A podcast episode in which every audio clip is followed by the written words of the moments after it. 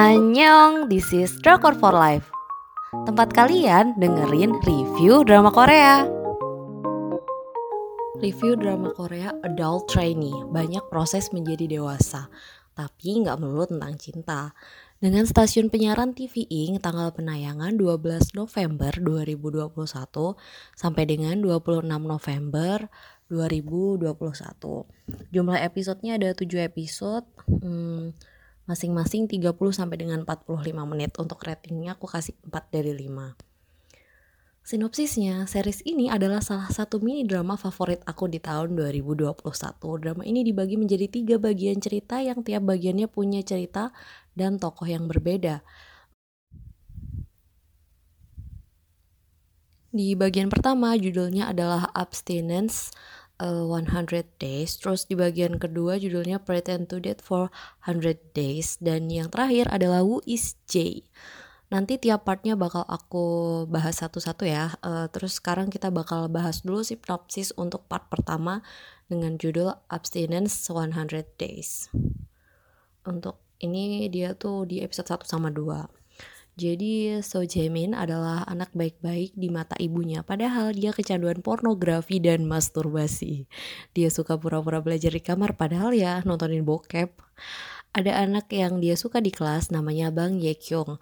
Uh, suatu hari Jamin mendengar pernyataan Yekyung kalau cowok yang masturbasi itu liar kayak hewan.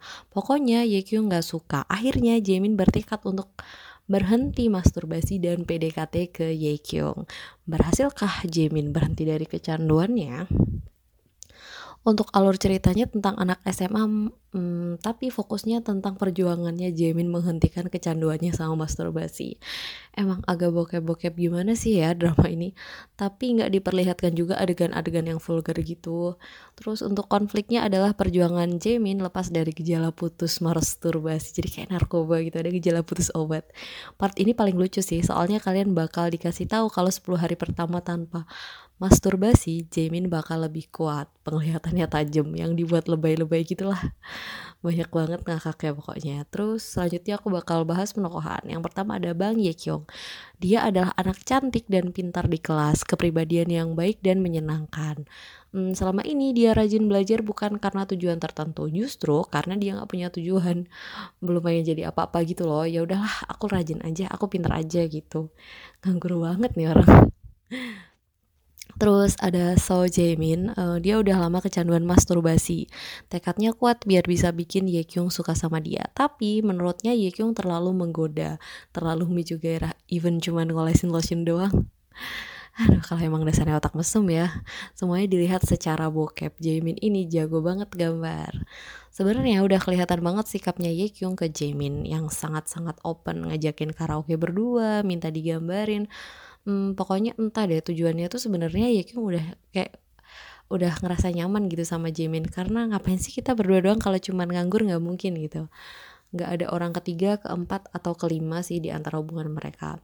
Terus aku mau bahas klub masturbasi. Kocaknya untuk berhenti dari kecanduan masturbasi ini, si Jamin tuh akhirnya memutuskan bergabung dengan klub. Mereka tuh saling support dan tanya apa yang seharusnya dilakukan. Awaknya lagi, ternyata klub itu ada di sekolahnya. Jadi bahkan mereka ketemuan buat sharing, cerita, dan kumpul anggota di ruang rahasia gitu tapi mereka beneran baik sih ke Jamin. Cuman satu doang yang busuk. Drama ini berakhir dengan ending yang happy. Tenang aja meskipun ditutup dengan fitnah tipis-tipis tapi berhasil clear. Di hari keras 100 Jamin nembak Ye Kyung pakai komik yang dia gambar sendiri dan berisikan kisah mereka gitu loh. Dengan ending Jamin nembak Ye Kyung itu tadi tuh dia tuh mengosongkan balot apa ya kayak itu loh bulet-buletan yang buat nulis dialog itu. Karena uh, biar dijawab Yekyung gitu loh. Terus nggak banyak adegan buka-bukaan tapi eh, kayak perkara makan sosis gitu aja jadi menggairahkan gitu loh. Beda kalau part berduanya part selanjutnya nih yang bikin lebih gerah lagi. Oke langsung aja aku bahas di part kedua. Ada Pretend to Date for 1000 Days. Ini berlaku untuk episode 3, 4, dan 5 jadi ada yang namanya Banyura, dia adalah anak yang konservatif. Dia menjaga diri dari hal-hal vulgar, menanamkan nilai-nilai tradisional. Baginya pacaran ya udah kayak temenan aja no skinship gitu akibatnya dia diputusin pacarnya yang pengen cium dia soalnya Yura nggak mau sebulan berlalu Yura mergokin mantan pacarnya malah asik asik mesra-mesraan sama sahabatnya yang polos abis. Gak mau kalah Yura ngaku-ngaku punya pacar dan ngejadiin sahabat sekaligus tetangganya selama 18 tahun si Kim Nam Ho jadi pacarnya. uh, dari ketiga judul di drama ini sebenarnya part ini yang paling common ceritanya sahabat jadi cinta tapi ya yang paling boom dan rame di uh, rame sama warga net itu justru part ini mungkin karena adegan-adegan mereka tuh banyak yang meresahkan ya bener-bener ini tuh aduh gerah lah aduh kalian nonton aja lah harus nonton ini tuh nggak nggak ada penawaran lagi Terus untuk konfliknya setelah Yura mengumumkan kalau dia punya pacar, tentu aja Namho uring-uringan dong. Kenapa dia jadi korban ogah-ogahan gitulah? Kayak apaan sih nggak guna bikin rot aja gitu.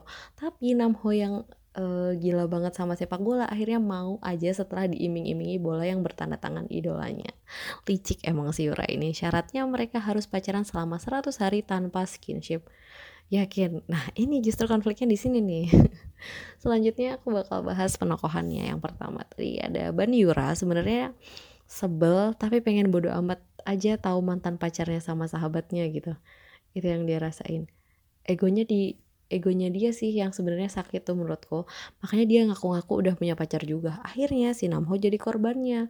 Yura tuh emang nggak mau skinship skinsipan gitu kalau pacaran. Tapi entah kenapa sama Namho malah malah gitulah Terus Kim Namho, dia sangat menyukai sepak bola, tapi ia cedera.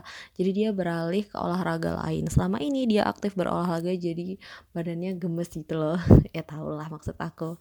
Mukanya emang agak jutek, tapi nggak tahu kenapa gantengnya tuh makin-makin. Kalau sama Yura nggak tahu kenapa ngegas mulu, nggak bisa slow, tapi aduh lucu lah mereka berdua. Untuk uh, romansnya, konsepnya sahabat jadi cinta. Emang definisi sayang ke sahabat sama pacar kayaknya beda tipis. Itu bakal jelas ketika untuk sahabat yang punya gender sama. Ketika beda kayak gini nih aku sebenarnya adalah tim yang percaya kalau cewek sama cowok tuh bisa aja sahabatan. Tapi di drama ini tuh menurut aku perasaan antara Yura sama Namho ini bias gitu. Mereka sendiri bingung sayang mereka ini tuh sebatas sampai mana. Soalnya tuh belum sebelum terjebak hubungan pas palsu ada scenes Yura jatuh dan Namho yang paling dulu lari dan inisiatif gendong Yura ke UKS kayak sama pacarnya gitu. Apalagi pas ada hubungan pura-pura kebablasan ciuman deh mereka aduh uh, di part yang kedua ini aku menjanjikan lebih banyak adegan meresahkan. That's why ya banyak yang bilang paling bagus part 2 ini. Mungkin gitu sih orang-orang. Di bagian ini emang agak roller coaster sih perasaan aku. Sempat dibuat tersipu-sipu, sempat hampir mewek di part hampir akhir. Emang Namhul dan keadaan bikin nyesek banget tapi tenang aja bakal happy ending. Terus selanjutnya aku bakal bahas yang part ketiga dengan judul Wu Isji untuk episode 6 dan 7 jadi ada yang namanya Son Naeun dia adalah seorang murid berbadan gendut. Hmm, nggak hmm, gendut-gendut banget sih sebenarnya gendut aja gitu. Tapi jelek juga enggak nah posisi dia yang berbanding terbalik dengan beauty standar Korea bikin Naeun berkecil hati Gak cuma sering diajak di sekolah, tapi bahkan di rumah. Sedihnya, Naan ini sekelas sama dua cowok cakep. Yang satu model namanya Jin Bom, yang satu lagi idol namanya Kang Jun. Nah, dua cowok ganteng dan populer ini baik banget sama Naan. Suatu hari, Naan menerima surat dari pemuja rahasia yang berinisialkan J. Jadi, siapa J? Kang Jun atau Jin Bom? Hayo, oh, ini bener-bener nggak tahu sih. Aku bener-bener penasaran dan nggak ketebak gitu. Untuk alur ceritanya sebenarnya aku paling suka sama alur cerita di part ketiga ini sih daripada yang difavoritin orang-orang yang dibilang orang-orang tuh kan yang paling ramai itu part kedua. Aku justru paling suka yang ketiga ini. Aku awalnya ngira bakal ceritanya tuh bakal tentang perjuangan si gendut menjadi kurus terus jadi cantik terus jadian sama si ganteng terlalu drama kan ya ternyata meskipun cuma dua episode part ini tuh justru ngasih cerita yang lebih real dan baru menurut aku Terus untuk konfliknya ada biang kerok yang namanya Kang Goen. Dia emang cantik tapi hatinya busuk dan suka capar. Targetnya ya Kang Jun. E, bagaimana ceritanya biar Kang Jun jadi pacarnya. Padahal dua ganteng-ganteng tadi tuh pada baik kena en. Jadi ya Naan suka dijahatin sama si kudis ini Hmm, terus aku bakal bahas penokohannya. Yang pertama ada Jin Bom, dia adalah seorang model. Dia berperilaku manis pada Naen, suka ngajak ngobrol iseng, bahkan sampai memuji jari tangan Naen yang panjang. Sering banget ngajak Naen tos, terus bener-bener kayak mau ngajakin jadi teman akrab gitu loh. Terus ada Sanaan, dia bukan anak populer, fisiknya yang gendut sering banget buat bahan ejekan temennya mau marah tapi ya emang begitu kenyataannya. Selama ini Naan selalu menahan diri. Dia emang suka sama Kang Jun dan Kang Jun juga deket sama Naan. Jin Bum juga gitu baik banget karena Naan. Misi Naan itu nemuin siapa J sebenarnya. Jadi kayak dia dapat surat kaleng gitu loh di lokernya. Terus ada Choi Kang Jun dia adalah seorang idola dia baru aja mulai debut tapi salah satu dari personilnya kena skandal kekerasan di sekolah kayak yang baru-baru ini itu loh ceritanya begitulah. Uh, jadi baru muncul udah langsung jelek citranya kasihan tapi fansnya di sekolah tetap banyak juga soalnya Kang Jun nggak salah apa-apa. Di grup citra Kang Jun ini adalah cute boy. Hmm, emang gemesin sih looknya. Nungguin Kim Min Ki muncul di drama lain uh, lama banget abis kayak yang terakhir aku nonton tuh True Beauty. Terus habis itu ya baru muncul drama ini lah makan ya. Hmm, kenapa sih part ketiga ini jadi favorit aku? Jujur ya part kedua terlalu vulgar vulgar menurut aku untuk ciuman anak SMA dan ketika kisu nggak kelar-kelar aku skip skip gitu loh sampai kayak risih. Uh, terus sedangkan di part ketiga ini lebih realistis. Apalagi isu standar kecantikan ini boleh juga diangkat jadi drama hmm, untuk part mana sih tadi?